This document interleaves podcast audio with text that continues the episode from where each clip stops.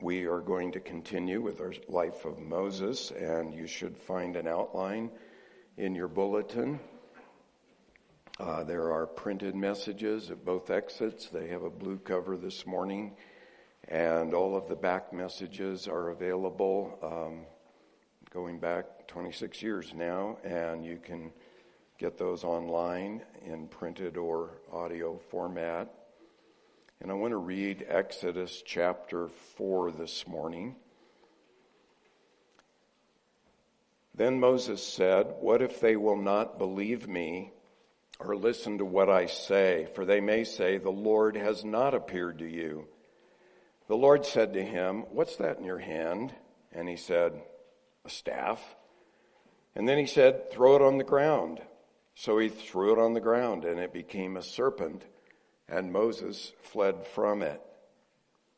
But the Lord said to Moses, Stretch out your hand and grasp it by its tail. So he stretched out his hand and caught it, and it became a staff in his hand, that they may believe that the Lord, the God of their fathers, the God of Abraham, and the God of Isaac, and the God of Jacob, has appeared to you.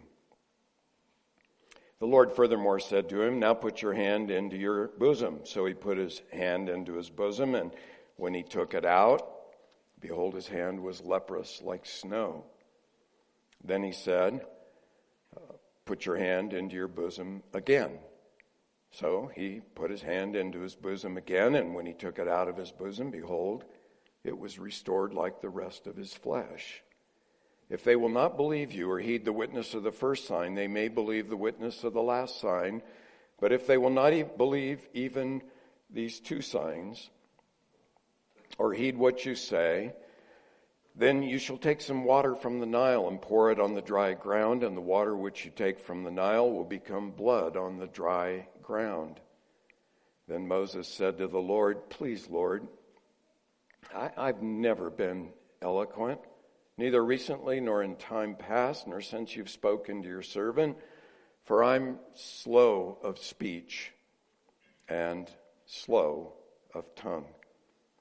The Lord said to him, Who has made man's mouth? Or who makes him mute or deaf or seeing or blind? Is it not I, the Lord? Now then go. And I, even I, will be with your mouth and teach you what you're to say. But he said, Please, Lord, now send the message by whomever you will. Then the anger of the Lord burned against Moses, and he said, Is, is there not your brother Aaron the Levite? I know that he speaks fluently, and moreover, behold, he's coming out to meet you. When he sees you, he will be glad in his heart. You are to speak to him and put the words in his mouth and I, even I, will be with your mouth and his mouth, and I will teach you what you're to do. Moreover, he shall speak for you to the people, and he will be as a mouth for you, and you will be as God to him. You shall take your, in your hand this staff with which you shall perform the signs.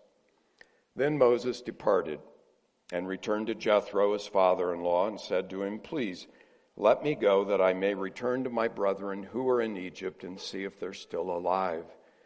And Jethro said to Moses, Go in peace. Now the Lord said to Moses in Midian, Go back to Egypt, for all the men who were seeking your life are dead. So Moses took his wife and his sons and mounted them on a donkey and returned to the land of Egypt. Moses also took the staff of God in his hand. The Lord said to Moses, When you go back to Egypt, see that you perform before Pharaoh all the wonders which I've put in your power, but I will harden his heart so that he will not let the people go.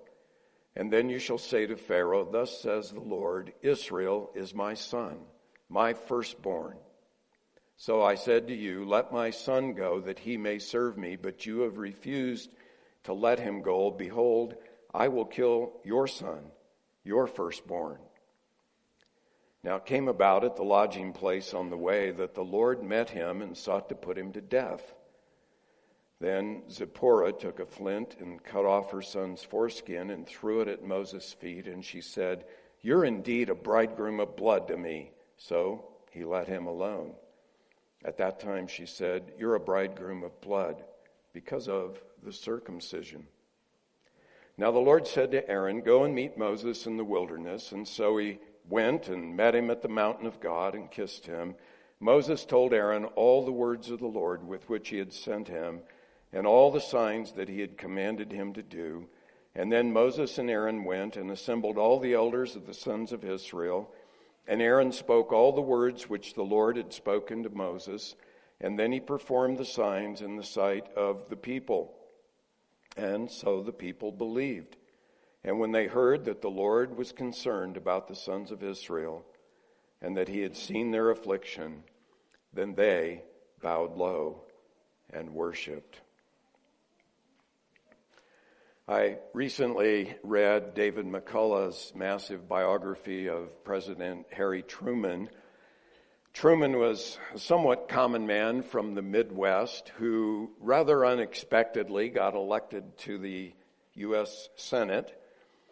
And then, also unexpectedly, for his fourth uh, run at the presidency, Franklin Roosevelt picked Harry Truman, who was somewhat unknown, to become his vice president.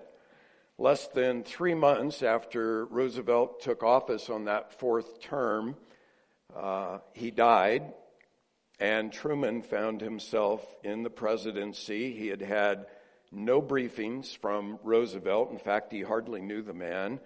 Uh, he didn't know what was going on. When he took office, the Japanese had not yet surrendered in World War II. And so Truman faced the history changing decision of dropping the atomic bomb on Japan to end the war. And then after that, he faced the Korean conflict, and uh, that required many difficult, agonizing decisions. And as I read the book, I thought, you know, whether you agree with Truman's political views or not, I think you have to say he did an admirable job uh, on this overwhelming role that was thrust upon him with almost no uh, background or preparation. And that's kind of what happened to Moses.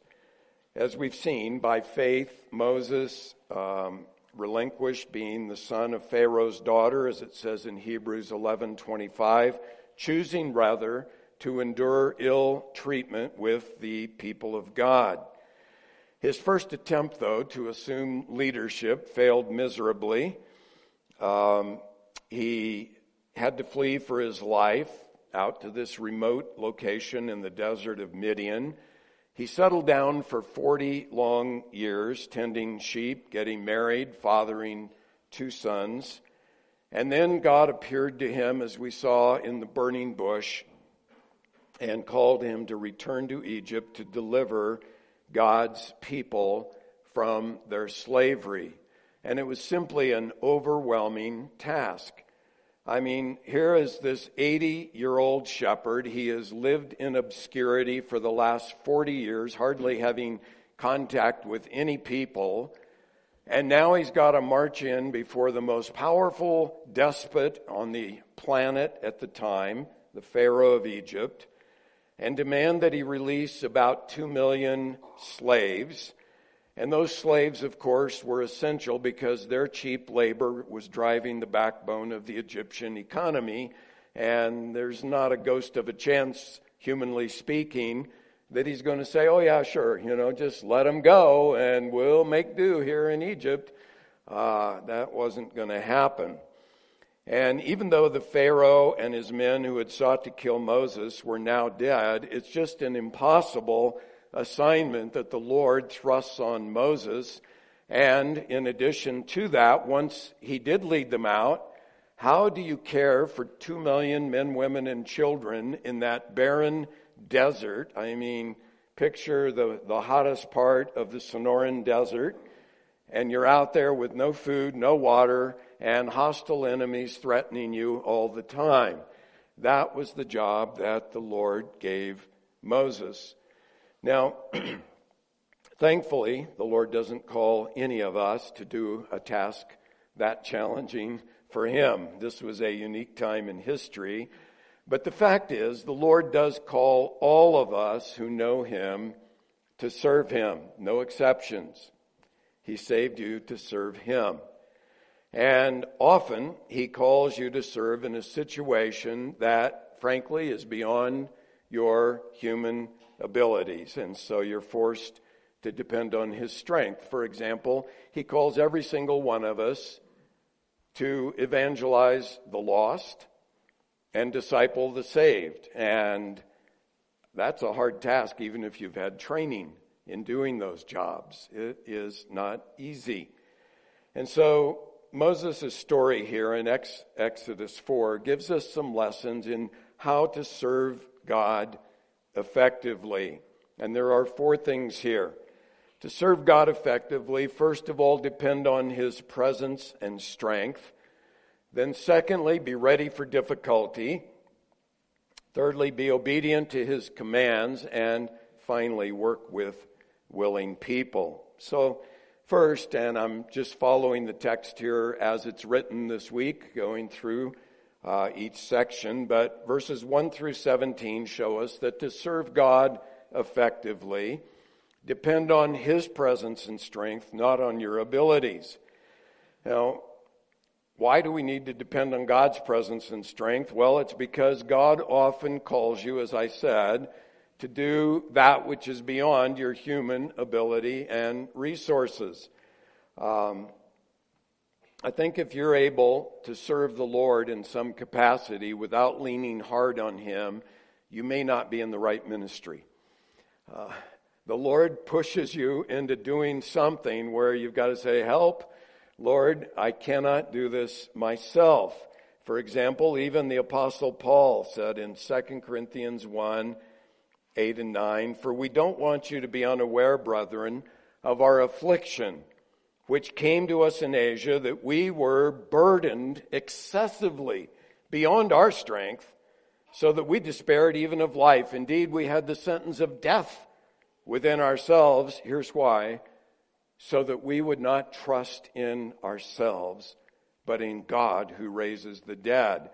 And then just two chapters after that, he wrote in chapter 3, verse 5 of 2 Corinthians, not that we are adequate in ourselves to consider anything as coming from ourselves, but our adequacy is from God.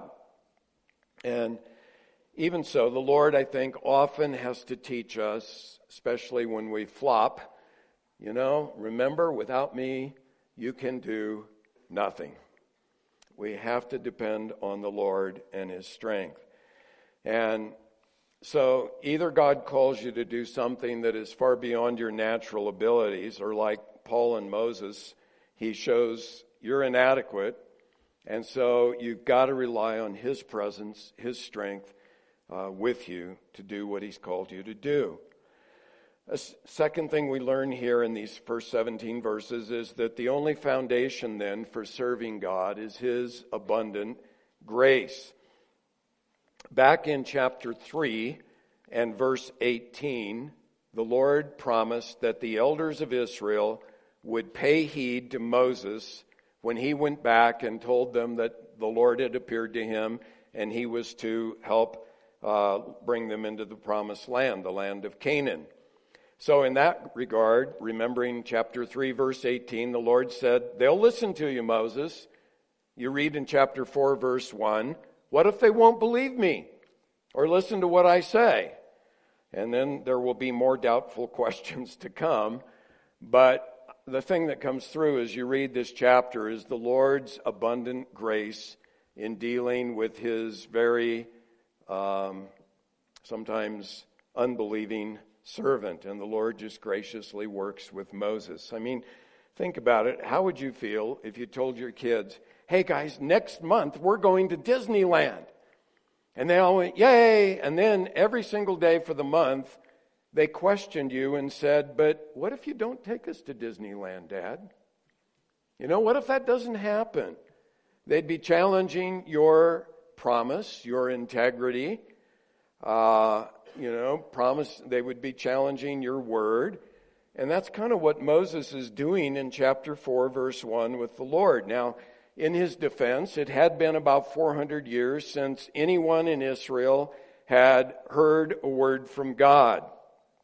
And so, perhaps because of that, Moses, uh, the Lord gives Moses three signs uh, to bolster his weak faith. First of all, in verse 2, the Lord asks, What is that in your hand? Now, you have to remember, whenever the Lord asks a question, it's not because the Lord lacks information. he always knows the answer. He asks the question to get the person to think about it. And I imagine that Moses looked at his staff and shrugged and said, It's a staff. You know, no big deal. Yeah, this is the thing I've had for the last 40 years, tending sheep. And uh, the Lord says in verse 3 throw it on the ground, and it becomes a snake, and Moses flees from it. Uh, then the Lord told Moses, grab it by the tail. Now, generally, if you're out hiking and you encounter a rattlesnake, you don't want to do that. Uh, grabbing it by the tail is not a wise move. But Moses obeys, and the snake becomes a staff again in his hand. Now, what did that sign mean?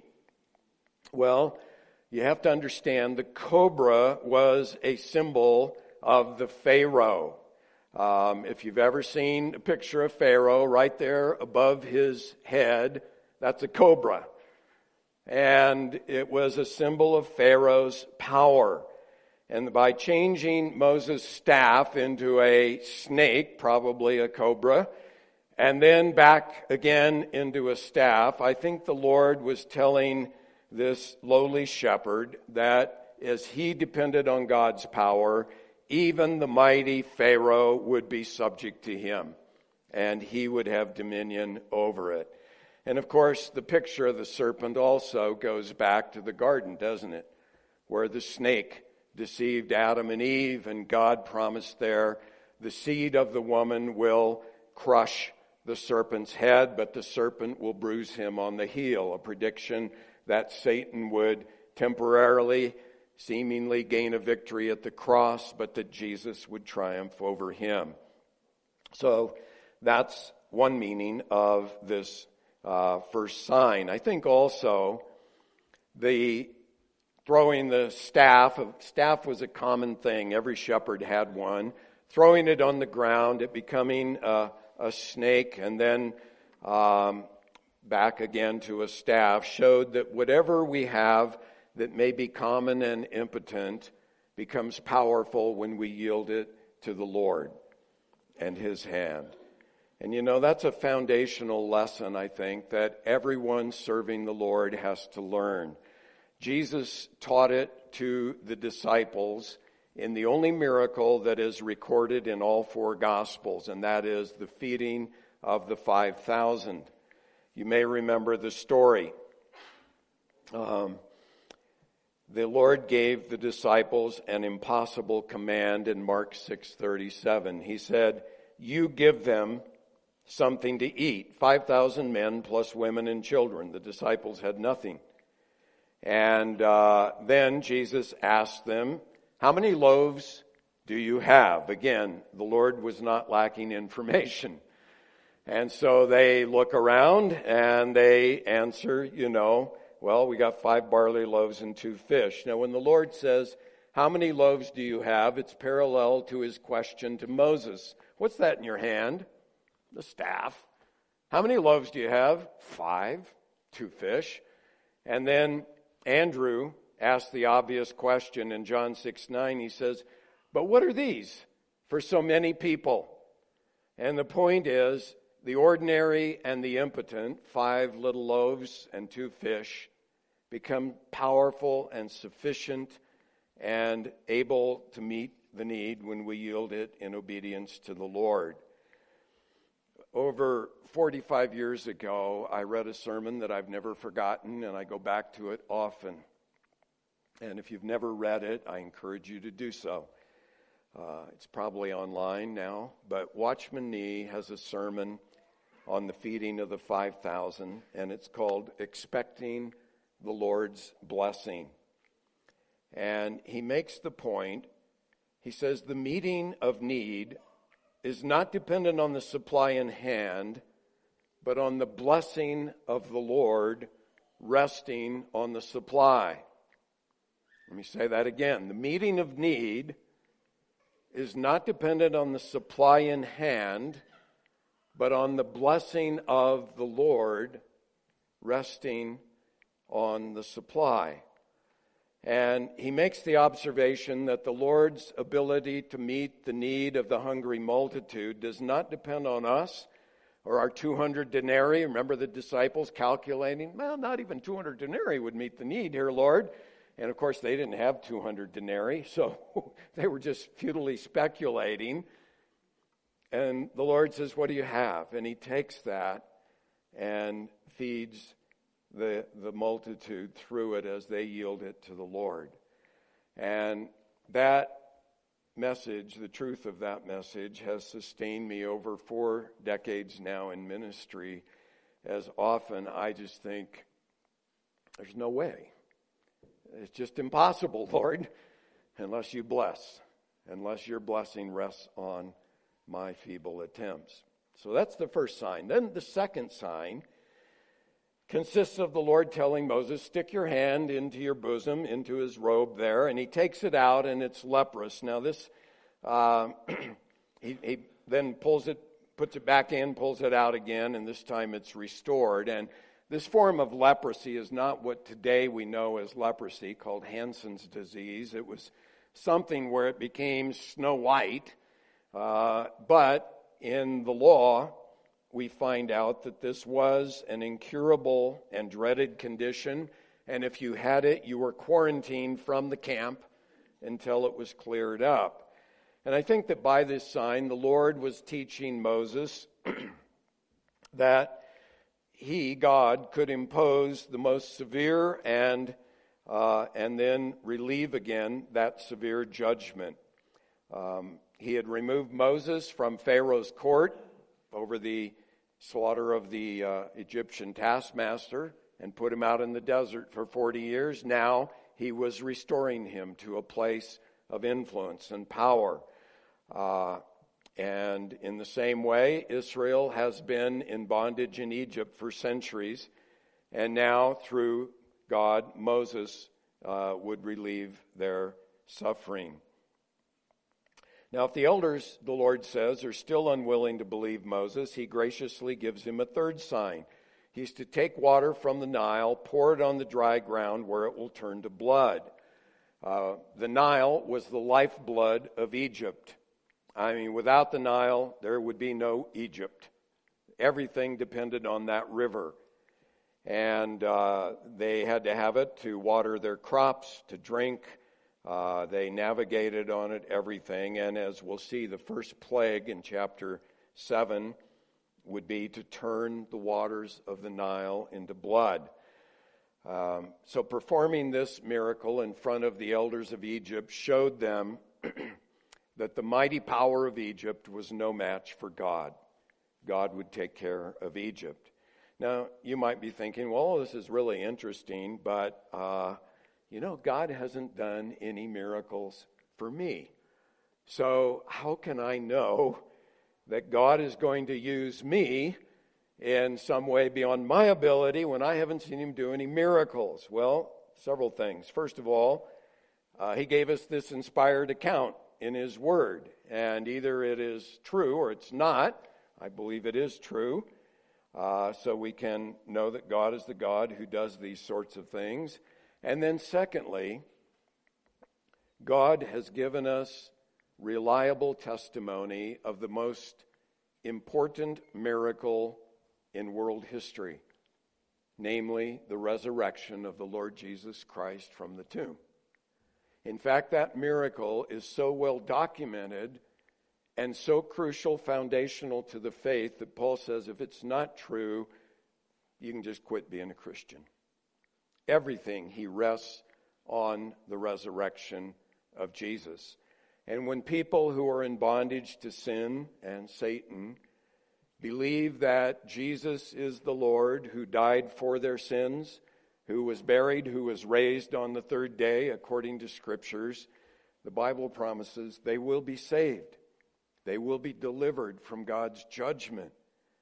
That is the message of the gospel. And the only reason any of us can serve the Lord is that we have trusted in that good news of Jesus. If you have not done that, then this entire message is really not relevant to you. You can't serve God until God has saved you. And then you can proclaim the good news of His abundant grace because you have experienced it. So we learn here in these first 17 verses, first of all, that often the Lord calls us to do something that we go, no way. That's way beyond my uh, pay grade, my ability. And then, secondly, the only foundation for serving the Lord is you've tasted of His grace, not just at salvation, but like Moses here, when he doubts the Lord, he still receives God's grace. And then, thirdly, we see that when God calls you to do something beyond your natural ability, don't make excuses for why you can't do it. Uh, I think at this point, down in verse 13, Moses moves from humility to unbelief. Up to this point, I think we can say, all right, Moses is being humble in recognizing his weakness. But now, even though God has given Moses abundant confirmation that if he trusts in the Lord, even the mighty Pharaoh cannot stand before him, Moses says in verse 10, Please, Lord, I've never been eloquent, neither recently nor in time past, nor since you've spoken to your servant, for I'm slow of speech and slow of tongue. Now, that's an odd comment because in Acts chapter 7 and verse 22, Stephen says that Moses had been a man of power in words and deeds. So when he was in Pharaoh's court, he was a powerful guy. Uh, maybe 40 years of tending sheep had kind of caused him to regress and to forget his ability to speak powerfully, maybe dimmed his confidence, I don't know. So the Lord reminds Moses who, who made man's mouth? And who even makes man mute or deaf or seeing or blind? And then the Lord promises in verse 12, Now then, go and I, and then he underscores it, even I will be with your mouth and teach you what you're to say. Now, that's on top of God's earlier promise back in chapter 3, verse 12, where the Lord said, I certainly will be with you. So God promises his presence for Moses to go. And then in verse 13, in spite of all this, Moses in effect begs off saying, well, here I am, Lord, send someone else. you know, I just, I, I'm not your guy. And at this point, the Lord burns with anger against Moses and he agrees to let his brother Aaron uh, become the main spokesman.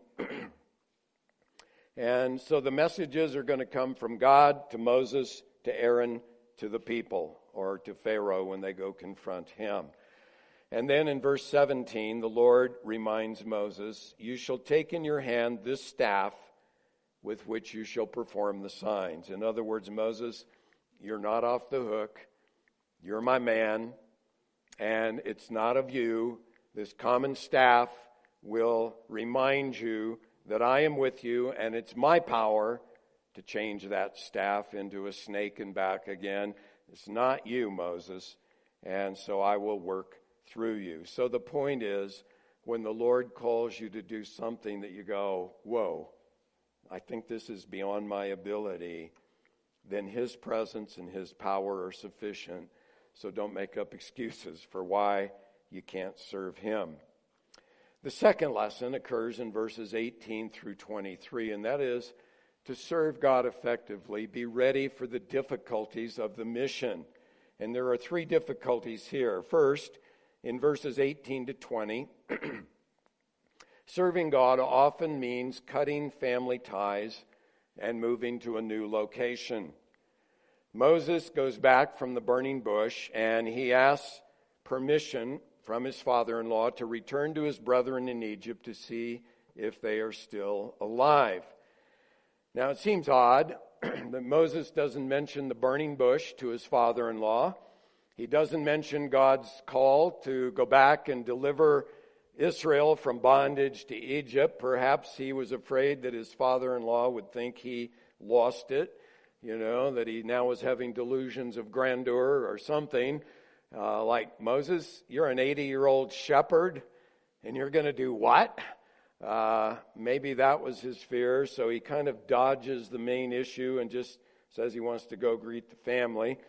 So Jethro kindly grants him permission, even though it meant for Jethro saying goodbye to his daughter and his grandsons.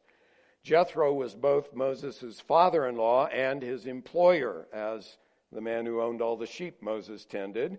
And so I think it was right for Moses to treat him with respect. Um, I have seen some young people over the years who sense God's call to go into missions, and their parents think, no way is that going to happen.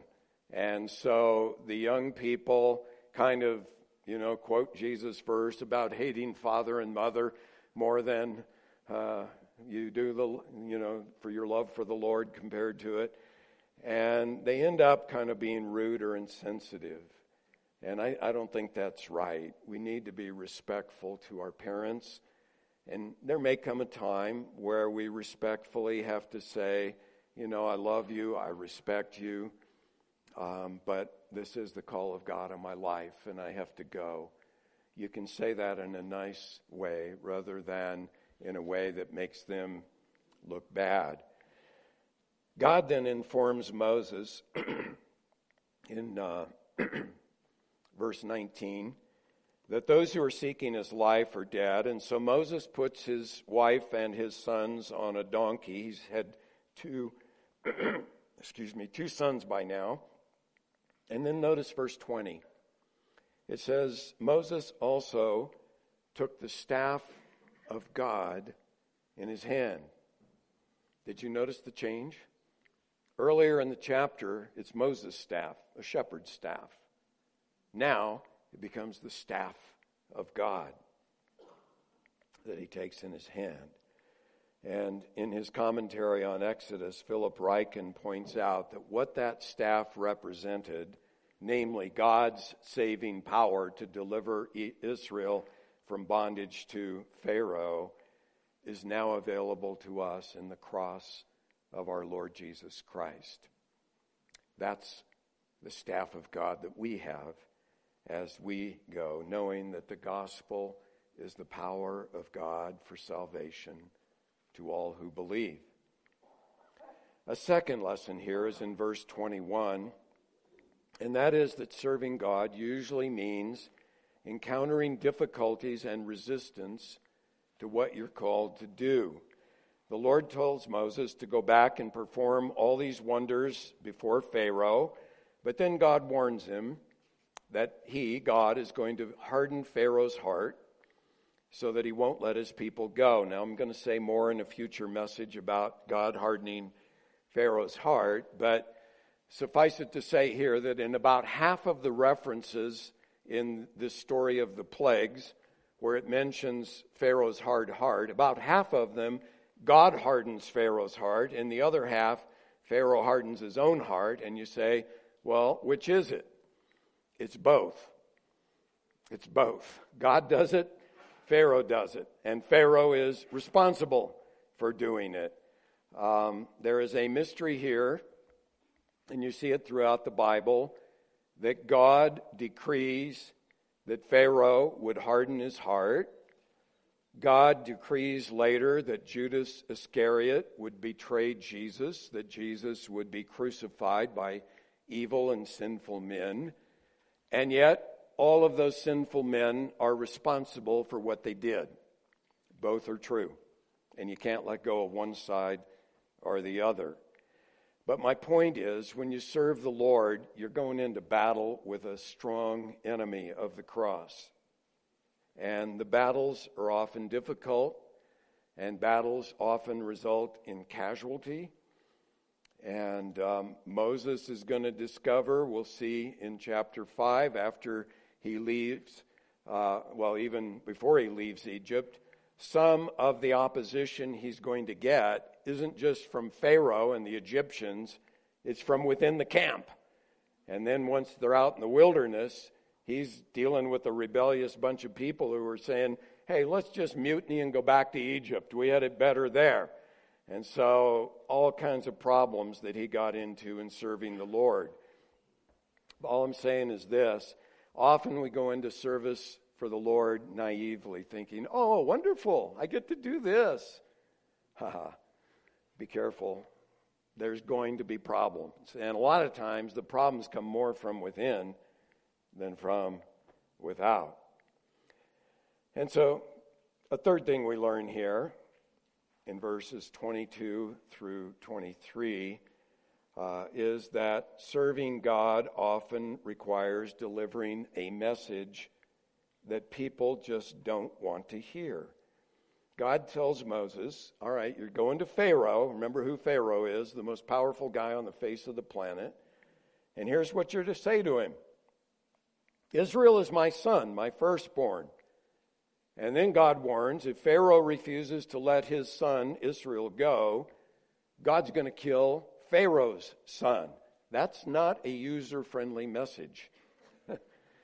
you know, that's just not the kind of, uh, hey, you know, wouldn't you love to hear this good news I have? God's going to kill your son. Um, now, as a background to this, too, you have to realize Pharaoh claimed to be a son of the gods. He claimed that he was divine. And Moses is saying, You're not the Son of God. You know who God's Son is? This bunch of slaves that you're abusing.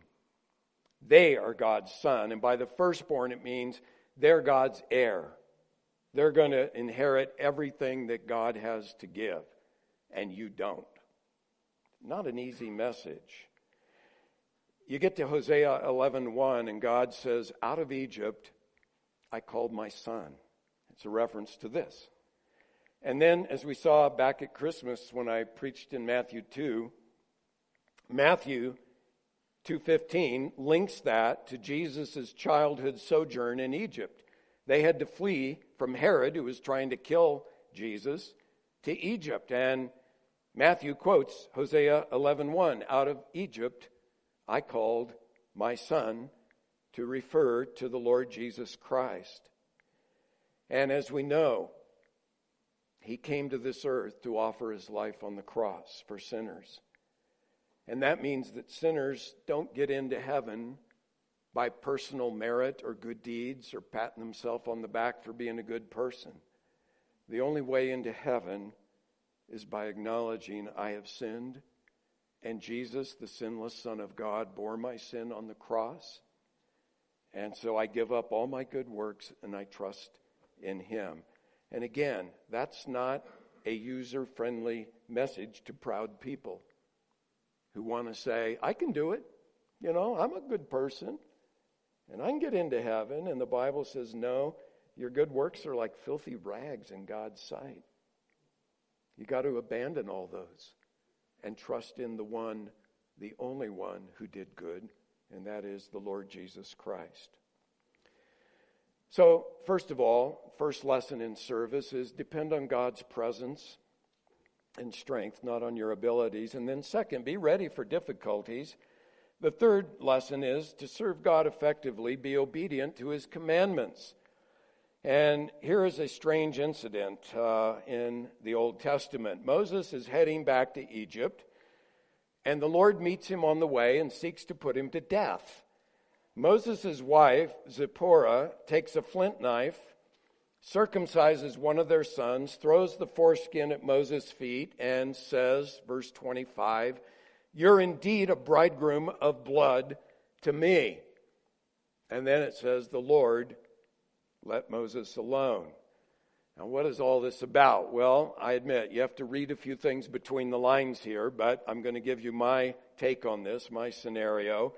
I believe that Moses, in deference to Zipporah's objections, he had probably circumcised his first son, and she went, That's gross. I don't want any part of it. So Moses capitulated on the second son.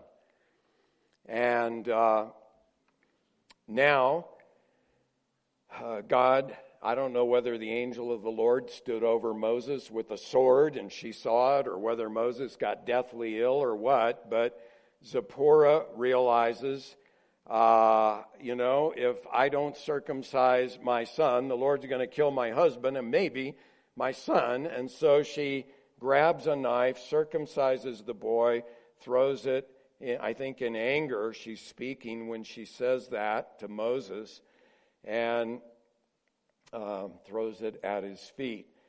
So I think the point of that story here is Moses, you've got to obey the sign of the covenant, which was circumcision of all male babies, as God ordained in Genesis 17 with um, Abraham.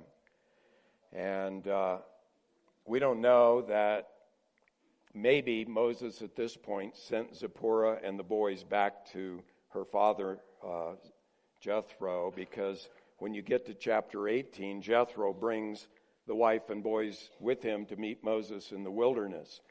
At some point, he had sent her back, and some think it was here. But the teaching is if you're going to serve the Lord, even if your loved ones object, you have to obey the Lord. You have to obey Him first and foremost. Now, it doesn't mean being rude and insensitive to them, but it does mean sometimes saying kindly, You know, I love you, but I love Jesus more, and I've got to obey Him.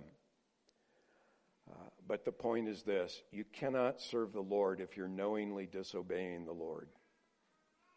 If you got secret, hidden sin, in your life, you got to judge that and deal with it, or your service for the Lord will not be effective. And then the final lesson in verses 27 to 31 is to serve God effectively, work with people who are willing to follow in God's ways. Moses goes on to meet Aaron near Mount Sinai. I'm sure the two brothers caught up on 40 years of history, but especially Moses told Aaron what the Lord had said to him about delivering Israel from Egypt. He told him about the burning bush. And so they go back, and Moses, uh, or Aaron, speaks Moses' words, and then Moses performs the signs. And then we read in verse 31 So the people believed, and when they heard that the Lord was concerned about the sons of Israel, that he had seen their affliction, then they bowed low and worshiped. Now that verse is fulfilling what the Lord had promised back in Exodus 3:18. You go and they will listen to you this time. Now nothing has changed yet for Israel. They're still slaves, they're still in bondage in Egypt. There's going to be a difficult road ahead as we'll see next time in chapter 5. Uh, but now God works in their hearts. They, they respond to Moses in a way that they hadn't 40 years earlier when he tried to deliver them. So they believe God's promise through Moses and they bow together in worship because of God and his concern for their difficult plight. But the lesson here, it seems to me, is just this God hasn't called us to serve him alone. Now, having said that, Moses is going to get into all kinds of problems trying to work with this unruly bunch of people. But you know, that's always been God's way, is corporate. Now the church. Christ said, I will build my church. And I find so many Christians, they get burned, they get hurt trying to serve the Lord in the church, and they say, Hey, I don't need that. You know, I'm out of here. And they drop out. Well, you do need that. You do need the church. Is it messy? Yeah. Can it be frustrating? Oh, yes, very much so. Uh, can it be difficult as people complain and gripe and want to go back to Egypt? Yeah, yeah, yeah, all of the above. But it's the church that Christ is building. And as I think I shared last Sunday, one reason I'm a pastor was that verse where Jesus loved his church and gave himself for her. And I thought, well, then, if I love Jesus, guess what? I got to love his church and give myself for her problems and all. And uh, thankfully, they're not all difficult. In fact, most of them aren't. Most of them are faithful, loving people, and it's a joy to work together in the Lord. And I can say that after 40 years of doing this. Uh, in her book, The Tapestry, and if you haven't read it, you should, it's the story of Francis and Edith Schaeffer's life in uh, how God used that couple. But Edith Schaeffer tells of an early morning when her husband Fran, he wasn't her husband yet, he was still a teenager, and uh, he came downstairs at 5 a.m. to leave for college. He was a new Christian, and his unbelieving father had uh, had objected when Fran said, "I think God is calling me, Dad, to be a pastor." And the father said to Fran, I don't want a son who's a minister, and I don't want you to go. And so his dad met him at the door that morning, very sternly and with objection to his going off to prepare to be a pastor. There was a moment of awkward silence, and Fran said, Pop, give me a few moments. I need to go down in the cellar and pray. And so he went down in the basement and he began to pray. And again, he's just a teenager, and later he would not advise this, but he's desperate for guidance. So he said, Lord, I'm going to flip a coin. and he flipped it, and it came up, go. Well, let's try twice. So he flipped it again, and it came up the second time, go. And so he thought, well, one more time. So he flipped it, and it said, go. So he went up, and he said to his dad, Dad, I've got to go. And his dad looked at him hard, and he walked out to slam the door. But before the door hit the frame, his voice came through, and he said, I'll pay for half a year. And that was how he left to go to college. And many years later, Fran's dad did come to faith. And Fran thinks that process began that day when Fran said, Dad, I've got to follow the Lord. I've got to obey him above all. Have you made the commitment to trust in Christ as your Savior and Lord? That's foundational. If so, then you're, you're drafted. You're in His army. You got to serve Him in some capacity, and it's not going to be easy. But as you depend on His presence and His strength, you're ready for difficulty, and you obey Him even when it's difficult, and work with willing people, God will use you in however He has gifted you. And His church will grow and be built up to the glory of our Savior. Let's bow. If you're here and you've never personally abandoned your good works as the basis to get into heaven, and instead come to the cross as a guilty sinner, you have to start with God there because all have sinned and fall short of the glory of God. And that all means you. It meant me. It means every single one of us. The good news is God made provision for our sin in the death of his son Jesus. Bible says God made him who knew no sin to be sin on our behalf so that we might become the righteousness of God in him and that happens when you trust in Jesus for eternal life. And some of you may need to get involved in serving Him. Maybe you've been burned, had a bad experience, and you just need to come back and say, Lord, I need to obey you. How do you want me to serve you to build your church? Dear Father, I pray that you would use your inspired word to strengthen, motivate, uh, give strength for endurance to your servants. I pray also, if any don't know you, that you would break into their life with a hope that is found only in Christ. We ask in his name. Amen.